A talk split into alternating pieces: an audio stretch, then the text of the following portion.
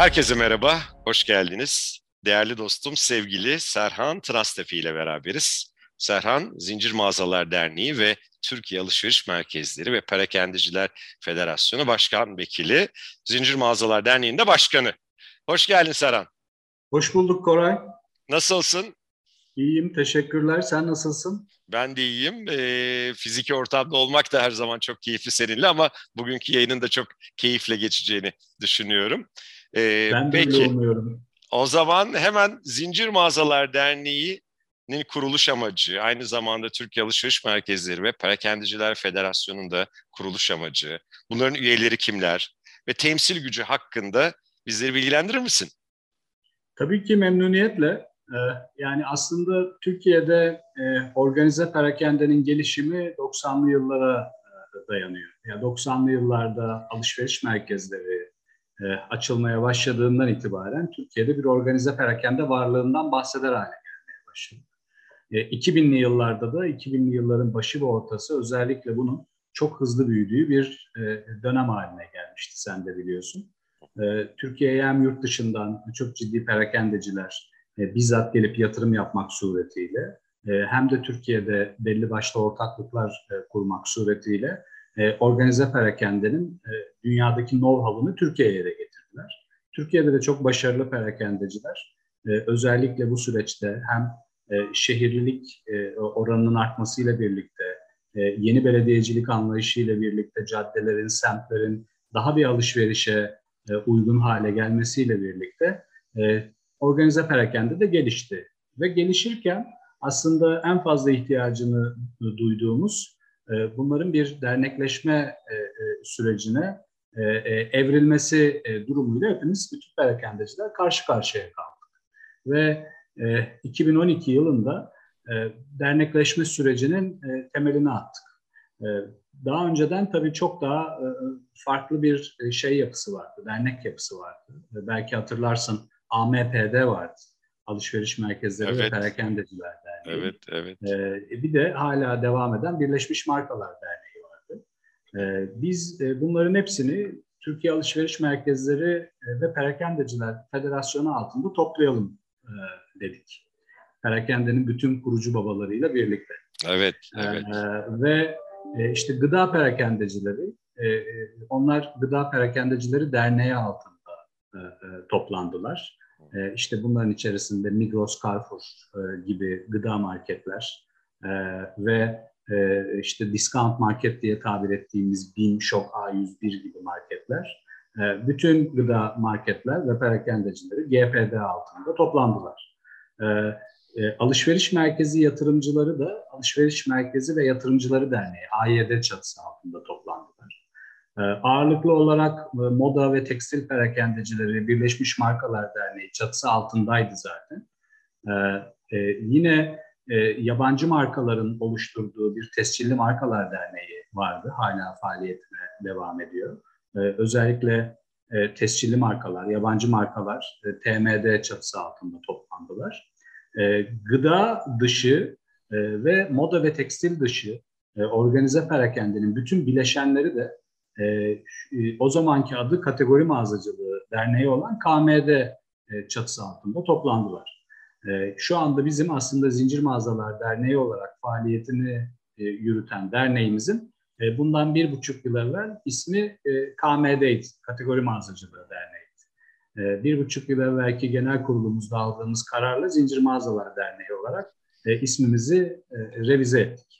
E, bu gıda e, dışı organize perakende de hangi kategoriler var diye soracak olursa e, teknoloji perakendesi var. E, tüketici elektroniği, beyaz eşya, telefon, telekom operatörleri, mobilya, ev geliştirme, yapı market, kozmetik, kitap kırtasiye, kuyum, aksesuar, hobi, oyuncak gibi yani bir alışveriş merkezine girdiğinde ya da bir alışveriş caddesine girdiğinde e, gıda dışı e, bütün e, perakendeyi kapsayan e, bir dernek e, e, olarak kuruldu. O dönemki adıyla e, KMD. E, şu an Zincir Mağazalar Derneği olarak e, 50 bin mağazayı temsil eden, 300 bin e, çalışanı temsil eden, e, 320 milyar TL 2020 e, e, yılı e, cirosal büyüklüğü itibariyle yani yaklaşık Türkiye ekonomisinin neredeyse %10'unu teşkil eden bir e, dernek haline geldi ve bunların hepsi, bu saydığım derneklerin hepsi de e, Türkiye Alışveriş Merkezleri ve Perakendeciler Federasyonu'nu oluşturdu. Yani burada perakendenin bütün oyuncuları, organize perakendenin bütün oyuncuları bu federasyon e, çatısı altında toplandılar. E, bu federasyonun temel amacı Türkiye'de organize perakendenin gelişiminin sağlanması. E, bugün gelişmiş ülkelere baktığınız zaman organize perakendenin toplam perakendeden aldığı pay yaklaşık %75-80'lere varıyor. Türkiye'de ise bu rakam bunca e, emeğe, bunca uğraşıya rağmen yüzde otuz beşlere daha yeni gelmiş vaziyette. Oh, gap çok fazla. Evet. Tabii tabii gidilecek çok yol var. Ee, yani organize perakende demek e, e, kadın ve genç işsizliğinin ilacı demek. Evet, ee, evet. Kayıtlı ekonomi demek. Ee, çok ciddi derecede etrafında yarattığı büyük bir ekosistem demek. Her bir mağazamız e, birer vergi dairesi gibi çalışıyor. Çünkü e, alışlarımız e, resmi, satışlarımız resmi. Bütün denetim zaten Türkiye Cumhuriyeti Devleti'nin denetim mekanizması tamamıyla organize perakende üzerinden tabii, çalışıyor. Tabii. Dolayısıyla bir ülkede gelişmişlik ölçütlerinden bir tanesi de organize perakendenin gelişmişliğidir.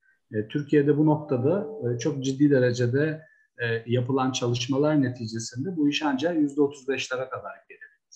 E, ama hem federasyonumuzun hem de derneğimizin temel amaçlarından bir tanesi Türkiye'de organize perakendeyi geliştirebilmek, toplam perakendeden aldığı payı arttırabilmek. Evet o dernekte e, ve federasyonda yaptığın çalışmaları çok yakından da takip ediyorum. Gerçekten orada e, çok e, kayda değer işler yapıyorsun. Seni ve bütün emeği geçen arkadaşları da ayrıca teşekkür ediyorum. Bu çok pandemi dönemi... Ben de yönetim kurulum adına bu güzel yorumun için teşekkür ediyorum sana.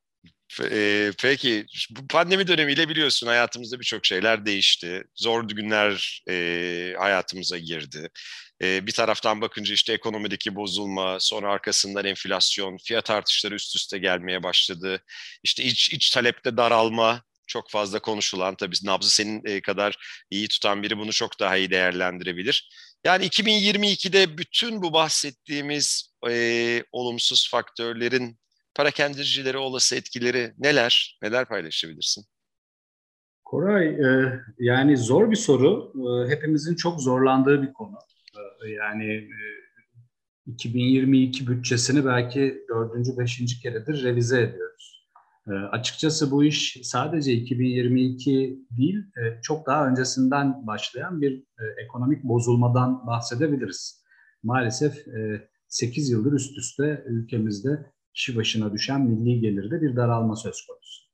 E, 2022'de de e, bu devam edecek gibi görünüyor. Bu döviz kuru e, artışı kaynaklı e, dolar bazlı GDP düşünce kişi başına düşen milli gelir de tahmin ediyorum 7 bin dolarlar seviyesine inecek ve dokuzuncu kez üst üste düşen bir milli gelir durumu söz konusu. Bu Cumhuriyet tarihi boyunca yaşanmamış bir hadise. Yani aslında toplumumuz maalesef ağır bir fakirleşme yaşıyor. Ee, burada da orta sınıf e, e, amiyane tabirle çökmüş. Yani en e, ciddi baskı ve stres de beyaz yakanın üzerinde.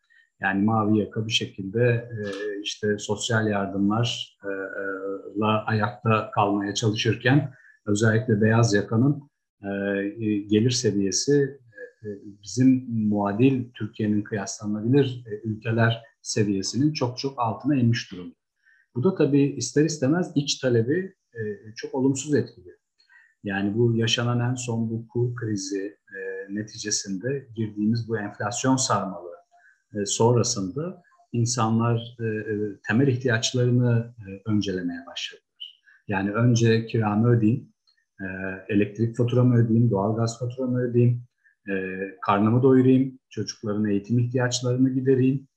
Onun dışında bir para kalırsa ya da artarsa e, işte e, beyaz eşyamı yenileyim, mobilyamı yenileyim, halımı perdemi değiştireyim, kendime bir kıyafet alayım, cep telefonumu yenileyim gibi gıda dışı e, tarafa yönelmeye başlıyorlar.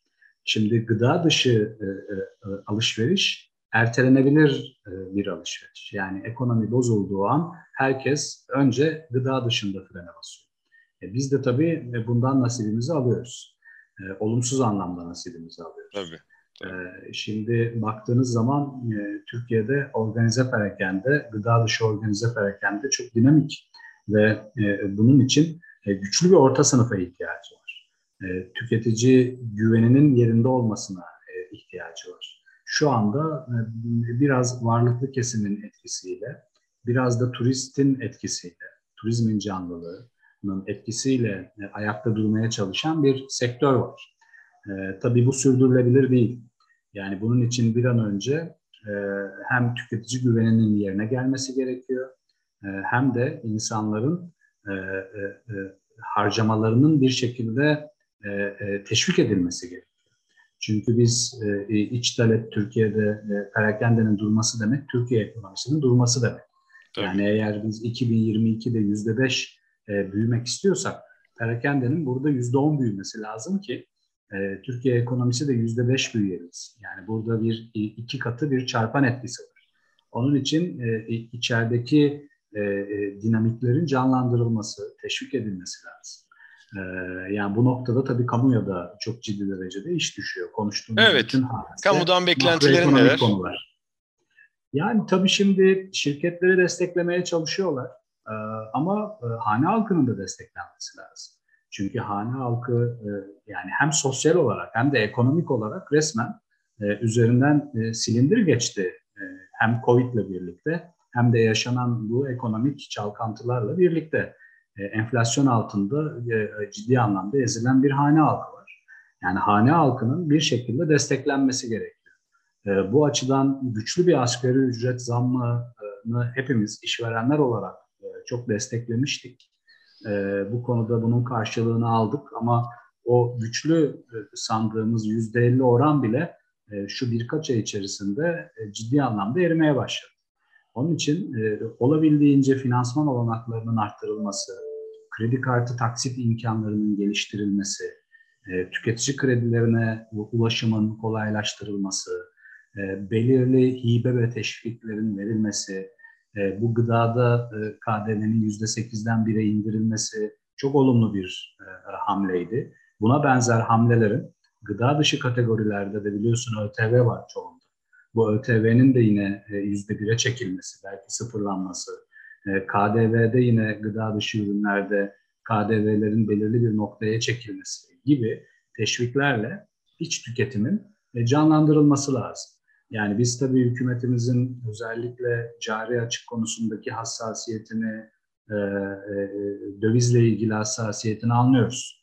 Ama e, yani bu noktada da e, bir taraftan da e, iç talebin canlandırılması da gerekiyor ki eğer iç talebi canlandıramazsak e, e, başka şeyler konuşmak durumunda kalacağız. Yani e, e, perakende sektöründeki daralmayı konuşuyor olacağız, işsizliği konuşuyor olacağız. Yani bunları konuşmamak için bizim bu e, özellikle bozulan ekonomik koşullar neticesinde e, daralan iş talebi e, e, makroekonomik tedbirlerle, kamu eliyle bir şekilde canlandırmamız e, gerekiyor diye düşünüyorum. Evet, evet. Çok çok değerli gerçekten bu beklentiler. Ee, Şimdi alışveriş merkezleri biliyorsun artık sayı itibariyle bütün Türkiye'de oldukça fazla bir miktarda ve perakendicilerin de aslında bütün yatırımı ve stratejileri alışveriş merkezleri üzerinden de e, ağırlıklı gibi gözüküyor. Peki şu anda en son aşama nedir? Perakendeci ile AVM'ler arasındaki kira konusu neredeyiz? E, nasıl gidiyor? Evet yani perakendeci ile e, alışveriş merkezinin e, kira kavgası, ortak alan gideri kavgası e, bir ben hep Gordiyon düğümüne benzetiyorum. bir türlü çözülmeyen o meşhur e, Gordion'un düğümü. E, yıllardır devam ediyor. Ve yani artık en son tabii devlet girdi işin içerisine. E, biliyorsun e, e, isabetli bir kararla e, dövizle e, kirayı 2018 yılındaki o kur krizi, Ağustos'taki kur krizi hadisesinden sonra dövizle kiralamayı memlekette kaldırdı. Çok da isabetli bir karardı. Yani tabii hepimiz e, iş insanlarıyız. Serbest piyasa ekonomisine inanıyoruz, e, güveniyoruz. Fakat e, Türkiye gibi gelişmekte olan ülkelerde ve kırılgan ekonomilerde e, bir gecede dövizin iki iki buçuk katına çıktığı ortamda e, dövizle kiralama yapmak akla aykırı bir şey. Yani bu, bu bunun zaten e, şimdi e, maalesef İsveç'te, Norveç'te, Almanya'da, İngiltere'de e, ticaret yapmıyoruz. Yaptığımız yer Türkiye ve Türkiye'nin de kendine has dinamikleri var. Burası gelişmekte olan bir ülke, burası dış borç kolik bir ülke, sürekli dövize ihtiyaç duyan bir ülke. Yani bizim petrolümüz yok, doğalgazımız yok. Çok kuvvetli bir reel sektörümüz var. İhracat yaparak döviz kazanabiliyoruz. Biraz da turizmle döviz girdisi sağlayabiliyoruz. Ee, asıl ama döviz girdiğimiz borç. Yani dövizi biz borçla elde ediyoruz. Borçlanamadığımız zaman e, maalesef e, krize giriyoruz. Döviz krizine giriyoruz. Ve işte görüyorsun daha iki ay evvel 18.30'du e, Eylül-Ekim ayı gibi dolar kuru. 18 liraya çıktı. Yani iki ay içerisinde iki buçuk katına çıktı. Şimdi yani dövizle kira e, ödediğimizi düşünsene. Yani 80 bin lira değil. bir mağazaya 180 bin lira kira mı ödeyecektik biz şimdi iki ay içerisinde? Yani bu akla aykırı bir durum. Dolayısıyla Türkiye'de bir kere dövizle kiranın gerçekten olmaması gerekiyor. Yani Türkiye'nin stabil bir ekonomi olana kadar, gelişmiş bir ekonomi olana kadar, e, dış borç e, sorununu yapısal e, bazı hamlelerle çözene kadar ki bu 5-10 yıldan önce çok mümkün görünmüyor. Bu, bu defterin artık kapanması lazım ve kapanmış gibi de görünüyor. Şimdi tabii bu noktada alışveriş merkezleri de özellikle son 5-10 yılda yapılanların çoğu dövizle kredi kullanarak yapılan alışveriş merkezleri. Yani onlar da şimdi e, muazzam bir e, borç e, krizi yaşıyor. Tabii, tabii. Yani krediyi dolarla, euro ile kullanmışlar. Uzun vadeli kredi zaten e, ancak yabancı para biriminden sağlanabiliyor Türkiye'de. E, e, o dönem bu kadar etkin bir kamu bankacılığı da yoktu o yıllarda. Dolayısıyla bu insanlar döviz kredilerini aldılar, gelirlerini de döviz olarak varsaydılar. Fakat bir gece yarısı bir kararnameyle bütün gelirler Türk lirasına döndü. Öyle olunca da tabii e, hedefler tutmadı, onların fizibiliteleri şaştı, yatırımın geri dönüşleri uzadı e, ve e, kiraları Türk lirası enflasyonu tüfe oranında artışa bağlandı. E şimdi bugün baktığınız zaman işte asgari ücrete yüzde elli zam geldi. İşte şeyin ölçtüğü enflasyon, devletin ölçtüğü enflasyon yüzde 50. E, e, işte moda tabiriyle hissedilen enflasyon yüzde 80-90'larda. E, fakat şu anda kiraların artış oranı yüzde 20. Ve alışveriş merkezi yatırımcısı da bundan çok muzdarip. Dolayısıyla fırsatını bulduğu yerde perakendeciyle kira kavgası yapıyor ve kirayı olabildiğince arttırmaya çalışıyor. Yani biten sözleşmeler e, benzer kira seviyesiyle yenilenmiyor. E, sözleşmenin bitmesine yakın e, süre kalanlarda gel yeni sözleşme yapalım noktasına gidiliyor.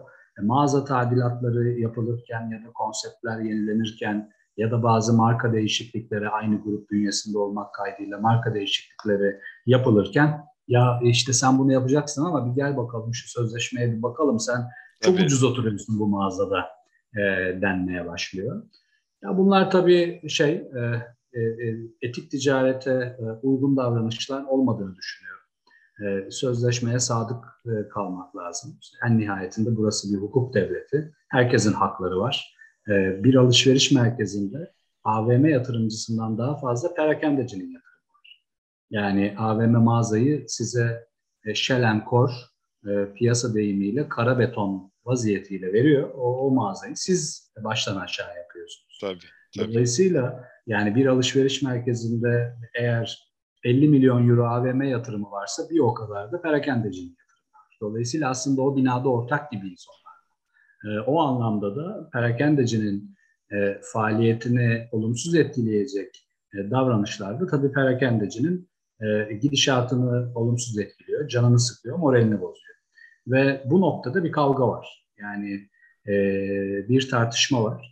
E, bu tartışmada da evet münferiden AVM'lerin yaşadığı bazı borç problemleri olabilir ama hani bunun muhatabı perakendeci değil. Zaten perakendeciyle yapılan sözleşmelerde e, ciro e, e, şeyi de var, kirası da var. Yani benden sabit kirayı belki düşük alıyor olabilir ama ben zaten yüksek ciro yapıyorsam o ciro yüzdesi üzerinden AVM'ye çok ciddi oranda yüksek kira ödüyorum zaten. Düşük ödüyorsam iş yapamadığım içindir. Ciro yapamadığım içindir. Şimdi ben düşük ciro yapıp yüksek kira ödeyerek işlerimi sürdürülebilir kılamam. Yani bu noktada alışveriş merkezleri aslında ciro kirası almak suretiyle konforlu alandalar. Ee, e, dolayısıyla bu noktada e, alışveriş merkezlerini de e, itidalli olmaya davet etmek. E, en nihayetinde eğer bu noktada perakendecilerin canını yakarlarsa yarın bugün kiracı bulmakta zorlanırlar. Yani e-ticaretin bu kadar geliştiği, e, pandemiyle birlikte online alışveriş alışkanlığının bu kadar arttığı bir noktada e, Türkiye'de 450 tane alışveriş merkezi lazım mı e, sorusu çok ciddi anlamda tartışılır hale geldi. Onun için bence kiracılarına sahip çıksınlar, ileride onları mumla ararlar. E, bir diğer problem de aslında e, asıl yabancı yatırımcı çok ciddi derecede bir e, negatif ayrımcılık yaşıyor. E, yine bu 2018'deki e, dövizle kira e, yasağının getirilmesinden hemen sonra bildiğim kadarıyla bir genelgeyle dövizle kiralama Türkiye'de yasaktır. Ancak yabancı yatırımcı ya da yüzde 50'sinden hisse oranının yüzde 50'sinden e, fazla yabancı yatırımcı olan şirketlere dövizle kira faturaları kesilebilir. E, bu anlaşmalar geçerlidir mealinde bir e, şey çıktı. Bir, bir, bir kararname daha çıktı. Ve birden e, işte ben yerli yatırımcıyım, Türk lirasına döndü benim sözleşme. Yan komşum yabancı yatırımcı, aynı alışveriş merkezindeyiz. Onun sözleşmesi e, e dolarla ya da euroyla devam ediyor. Yani bir de böyle bir garabet var. Şimdi e, tabii e, alışveriş merkezleri e, bunu açıkçası Covid'den önce uygulamıyorlar. Yani çünkü o kirayı ödeyecek e, bir ekonomik iklim de yoktu. Fakat birden böyle cirolar da artmaya başlayınca AVM'de kiralar da nispeten enflasyon neticesinde artan fiyatları takip etmemeye başlayınca şu anda son birkaç aydır muazzam şikayet neredeyse bütün alışveriş merkezleri yabancı yatırımcı dövizle kirayı bu sefer kesmeye başladı. Yani kamuya tabii bunu anlatmaya çalışıyoruz. Yani bu başlı başına bir e, e, haksız rekabet. Yani aynı e, memlekette iş yapan yerli yatırımcıya Türk lirası kirası, yabancı yatırımcıya döviz kirası hani e, kabul edilebilir bir durum değil. Kaldı ki Türkiye'de perakendede yer alan yabancı yatırımcının neredeyse tamamını yakını e, ihracatçı. Yani adamlar Türkiye'den e, tedarik e, e, e, merkezlerini neredeyse Türkiye olarak e, oluşturmuş durumdalar. Yani bizim üyelerimiz içerisinde Türkiye'de 100 milyon dolar ciro yapıp e, 250 milyon dolar ihracat yapan e, yabancı üyelerimiz var. Yani e, işte IKEA gibi, e, Kingfisher, Koçtaş gibi yani bunlar global şirketler. Hani Türkiye'de sınırlı bir operasyonları var. Ama Türkiye'den yaptığı sourcingle, tedarikle 60 e, ülkede, 70 ülkedeki mağazalarına ürün gönderiyorlar. Ve bunun e, ihracata muazzam etkisi var. E, ekonomik ekosisteme, istihdama, yine vergi gelirine çok ciddi derecede olumlu etkileri var. Yani şimdi sen bunları eğer burada zafiyete uğratırsan yani bu insanlar e, e, Türkiye'de biz eğer kapıyı kapatırsak e, büyük kayıp yaşarız. Onun için bunu e, aslında e, çok etkin bir şekilde kamuya e, anlatmaya çalışıyoruz. Yani bulabildiğimiz her mecrada anlatmaya çalışıyoruz. En son Türkiye Odalar ve Borsalar Birliği'nin Perakende Meclisi'nde e, bütün e, e, Perakende STK'lar bir araya gelip yeni Hazine ve Maliye Bakanımızdan randevu isteyelim. Tabii kendisi de perakende sektörünü çok yakından bildiği için orada da yatırımları olan bir aile. Ee, yine pratik bir insan. Yani yapısını, karakterini çok biz de yakından tanıyoruz. Gidelim anlatalım mutlaka bizi anlayacaktır durumu düzeltecektir e, diye e, biz de top meclisinde konuştuk. E, inşallah en kısa zamanda gideceğiz. E, Nurettin Bakanımıza durumu e, e, anlatıp e, bu problemi de ortadan kaldıracağız diye düşünüyoruz. Muhakkak, muhakkak. Zaten e, o dernek çatısı altında e, verimli işler yapılıyor. Dolayısıyla o toplantı sonrasında da bence de arzu ettiğiniz gelişmeleri bütün parakendecilerin lehine olacak şekilde e, düzenleyeceğinize eminim. Serhan şeyi de konuşalım istiyorum. E-ticaret. E-ticarette e, nasıl gidiyor? E-ticaretin gelişimi nasıl? E, ve bize genel olarak bakınca e-ticaretteki işte sürekli duyuyoruz şöyle büyüdü böyle büyüdü. Bu bir tehdit mi? Nasıl değerlendiriyorsun? Vallahi Koray, e, geçen yıl e, hafızam beni yanıltmıyorsa e, 360 milyar TL e-ticaret oyuncuları ciro yapmışlar. Organize Perakende'nin toplam cirosu 900 milyar TL. E, şimdi ve biz e, 300 milyar TL ciroya 30 yılda geldik. Ee, e-ticaretçiler 300 milyar TL ciroya 5 yılda geldiler. Müthiş bir hızla büyüyor. Yani gerçekten e, e, akıl almaz bir hızla büyüyor.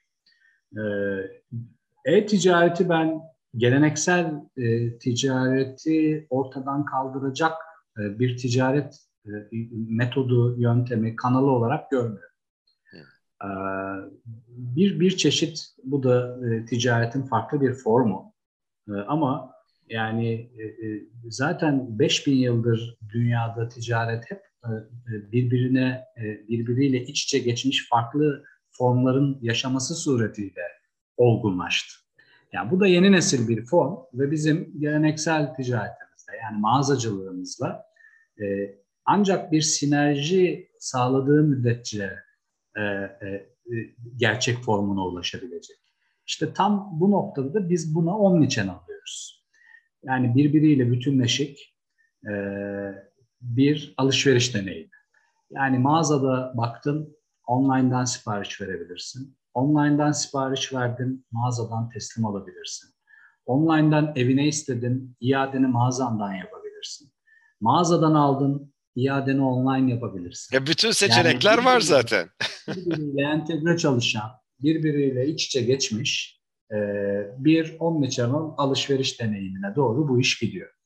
Yani bunu e, e, bunun farkına varan perakende şirketleri gerçekten hem markalarını koruyorlar, hem kendilerine bir değer katıyorlar, cirolarını büyütüyorlar, karlarını maksimize ediyorlar ve online'ın o sinerjisinden markalarına e, maksimum düzeyde faydayı sağlamaya çalışıyor. Ama online'ı bir rakip gibi gören, onunla kavga eden e, markalar ise e, gün geçtikçe e, erozyona uğruyorlar. Tabii çok güçlü markalar var. Yani şu an için online'a hiç ihtiyaç duymadan da gücünü e, koruyabilecek markalar da var ama her markanın tabii durumu aynı değil. Yani e, bugün işte e, e-ticarette hiç yer almadan bile kendi operasyonunu kurmak suretiyle oradaki sinerjiye ihtiyaç duymadan survive edebilecek, hayatta kalabilecek dünyada marka sayısı iki elin beş parmağını geçmez yani onu geçmez. Dolayısıyla e, biz binlerce markadan bahsediyoruz. Yani sadece Türkiye'de organize perakende de 500'e yakın marka var. Ee, şimdi bunların e, hayatta kalabilmesi, gelişen ve değişen alışveriş deneyimine adapte olabilmesi e, ancak e, gelişen ve değişen bu teknolojiye ayak uydurmakla mümkün. Bunu sağlamayan markalar önümüzdeki dönemde ciddi derecede sorun, sıkıntı yaşayacaklar.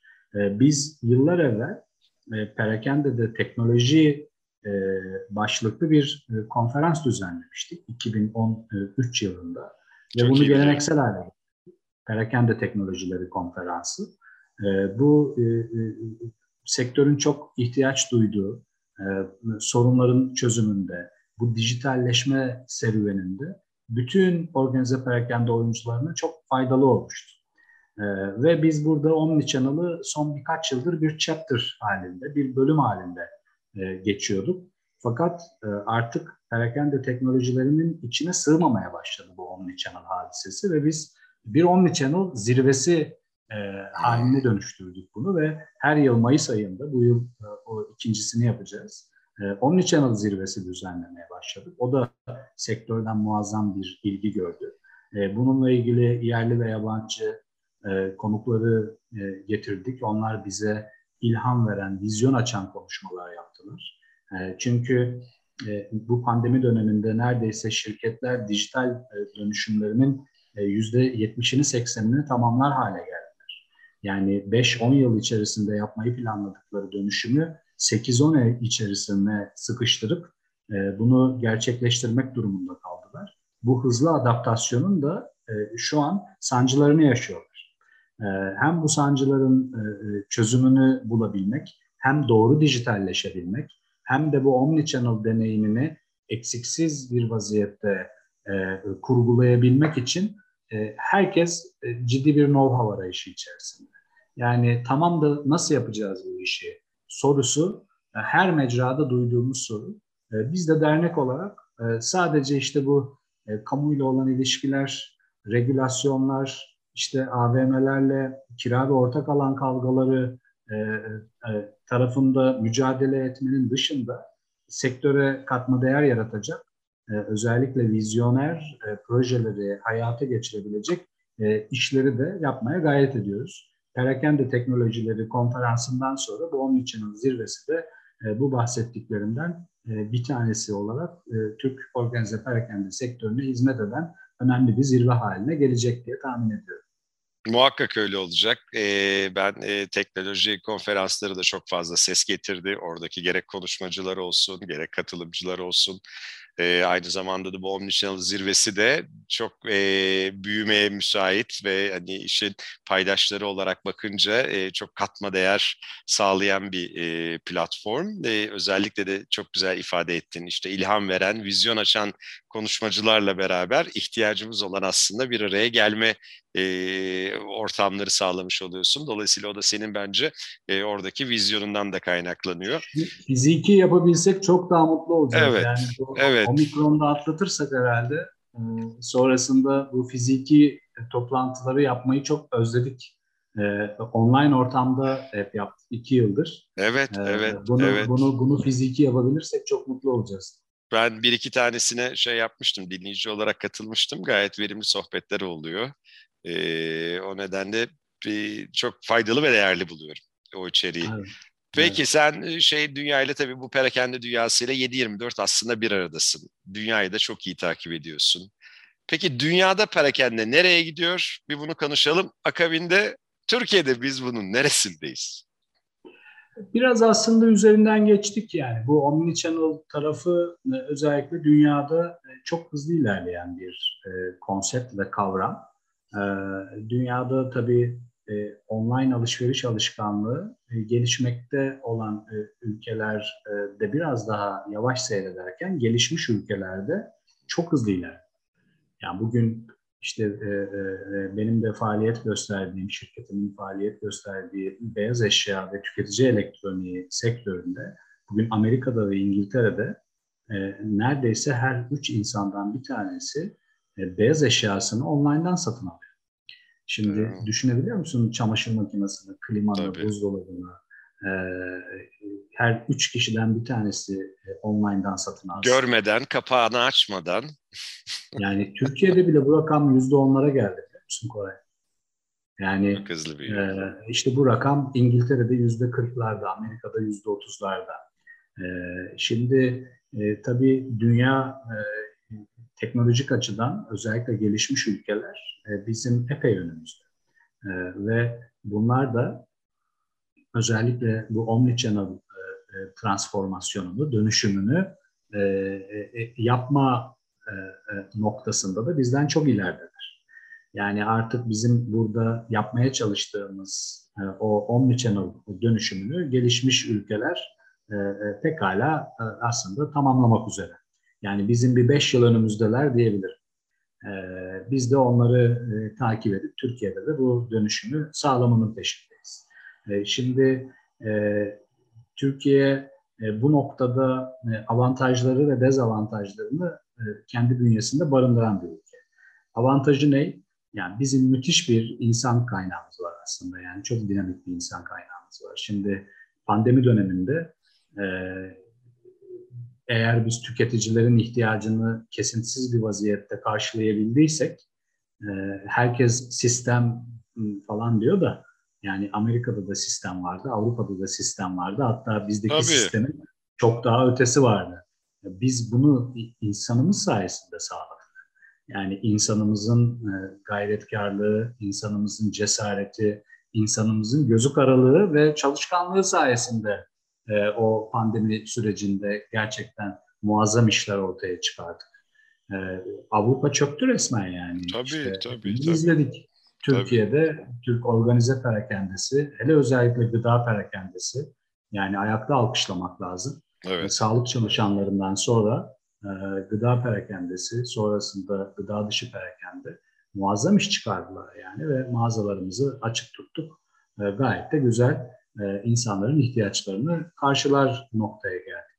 E şimdi e, bizim e, insanımız açısından muazzam bir avantajımız var. E, dezavantajımız ise e, yani teknolojiyi e, burada e, know-how'unu üretmekte zorluk çekiyoruz. E, şu anda e, herkesin en önemli sıkıntısı e, IT departmanlarında e, e, IT departmanlarının iki yıllık ajandası dolmuş vaziyette. Yani yeni iş alamaz durumdalar. Çünkü e, yazılımcıların çoğu, nitelikli yazılımcıların çoğu e, oturduğu yerden adamlar Londra'ya, e, işte şeye Paris'e, e, Dubai'ye, e, e, şeye e, Los Angeles'a, e, New York'a iş yapar hale geldiler. Yani dövizle fatura kesiyor adamlar. Yani Türkiye'nin şu e, durumunda e, bir Türk firması çok ilgilerini, dikkatlerini çekmiyor. Onun için e, nitelikli beyin gücünü maalesef e, fiziken burada olsalar da e, gidenleri saymıyorum zaten bir kısmı gitti biliyorsun. Kalanlar da fiziken kalmış gibi görünseler de adam açıyor bilgisayarını pekala hizmetini veriyor yurt dışına. Onun için e, en önemli sorunumuz e, bu noktada nitelikli e, e, IT yazılımcı e, bulmakta zorluk çekiyoruz. E, yetenek bulmakta zorluk çekiyoruz. E, bu e, Türkiye'nin maalesef bu biraz bahsettiğim, konuşmanın başında bahsettiğim bu 8-9 yıldır yaşadığı fakirleşmeden e, nasibini e, tabii ki e, hep, nasibimizi hepimiz aldık. E, o açıdan da böyle bir e, dezavantajımız var. Ama en nihayetinde e, arayı hızlı kapatacak bir irademiz de var. Yani Türk şirketleri çok mobiliteleri yüksek, kıvrak zekaya sahip ve adaptasyon kabiliyetleri de yüksek şirketler, perakendeciler açısından söylüyorum. E, Batı ile o aradaki farkı e, biraz ekonomimiz düzelmeye başladığında hızlıca kapatacağımızı düşünüyorum. Birçok şirketimiz zaten globalleşti artık. Yani bizim 60-70 ülkede faaliyet gösteren e, yerli, Türkiye'de kurulmuş şirketlerimiz var, üyelerimiz var. Yani bunlar e, işte e, IT'cisini Belarus'tan da bulabiliyor. Finansmanını Londra'dan da sağlayabiliyor. E, işte e, lojistiğini Polonya'ya kurabiliyor. E, ya da işte Fransa'ya kurabiliyor falan. E, e, olabildiğince kaynaklarını çeşitlendirip bir global şirketin olması gerektiği gibi çalışabilme kabiliyetlerine sahip oldular. E, birçoğunda da bu vizyon var ve o yolda ilerliyorlar. Ee, önümüzdeki süreç aslında bizim e, perakende e, STK'lar olarak, dernekler olarak olabildiğince global Türk şirketi çıkarmak noktasında olmalı diye düşünüyorum. Ee, eğer bunları çıkardığımız müddetçe biraz evvel bahsettiğim Batı ile farkı da e, kapatma noktasında çok doğru işler yapabiliriz diye düşünüyorum. Serhan çok keyifli bir sohbet oldu hem rakamlar hem de vizyon anlamında e, çok faydalı bir e, sohbet oldu. Dinleyenler de çok verimli bulacaklardır. Katıldığın için çok teşekkür ediyorum. Ben ee, teşekkür ederim Koray. Ee, ben de çok keyif aldım. Ee, güzel bir sohbet oldu. Ee, sana da podcast serilerinde başarılar diliyorum. Ee, benden öncekileri dinledim, çok keyif aldım. Ee, benden sonrakileri de dinleyip e, iyi bir dinleyicin e, olarak kalmayı ümit ediyorum. Çok teşekkür ediyorum. Haberleşmek üzere. Sevgiler. Görüşürüz. Hoşçakalın.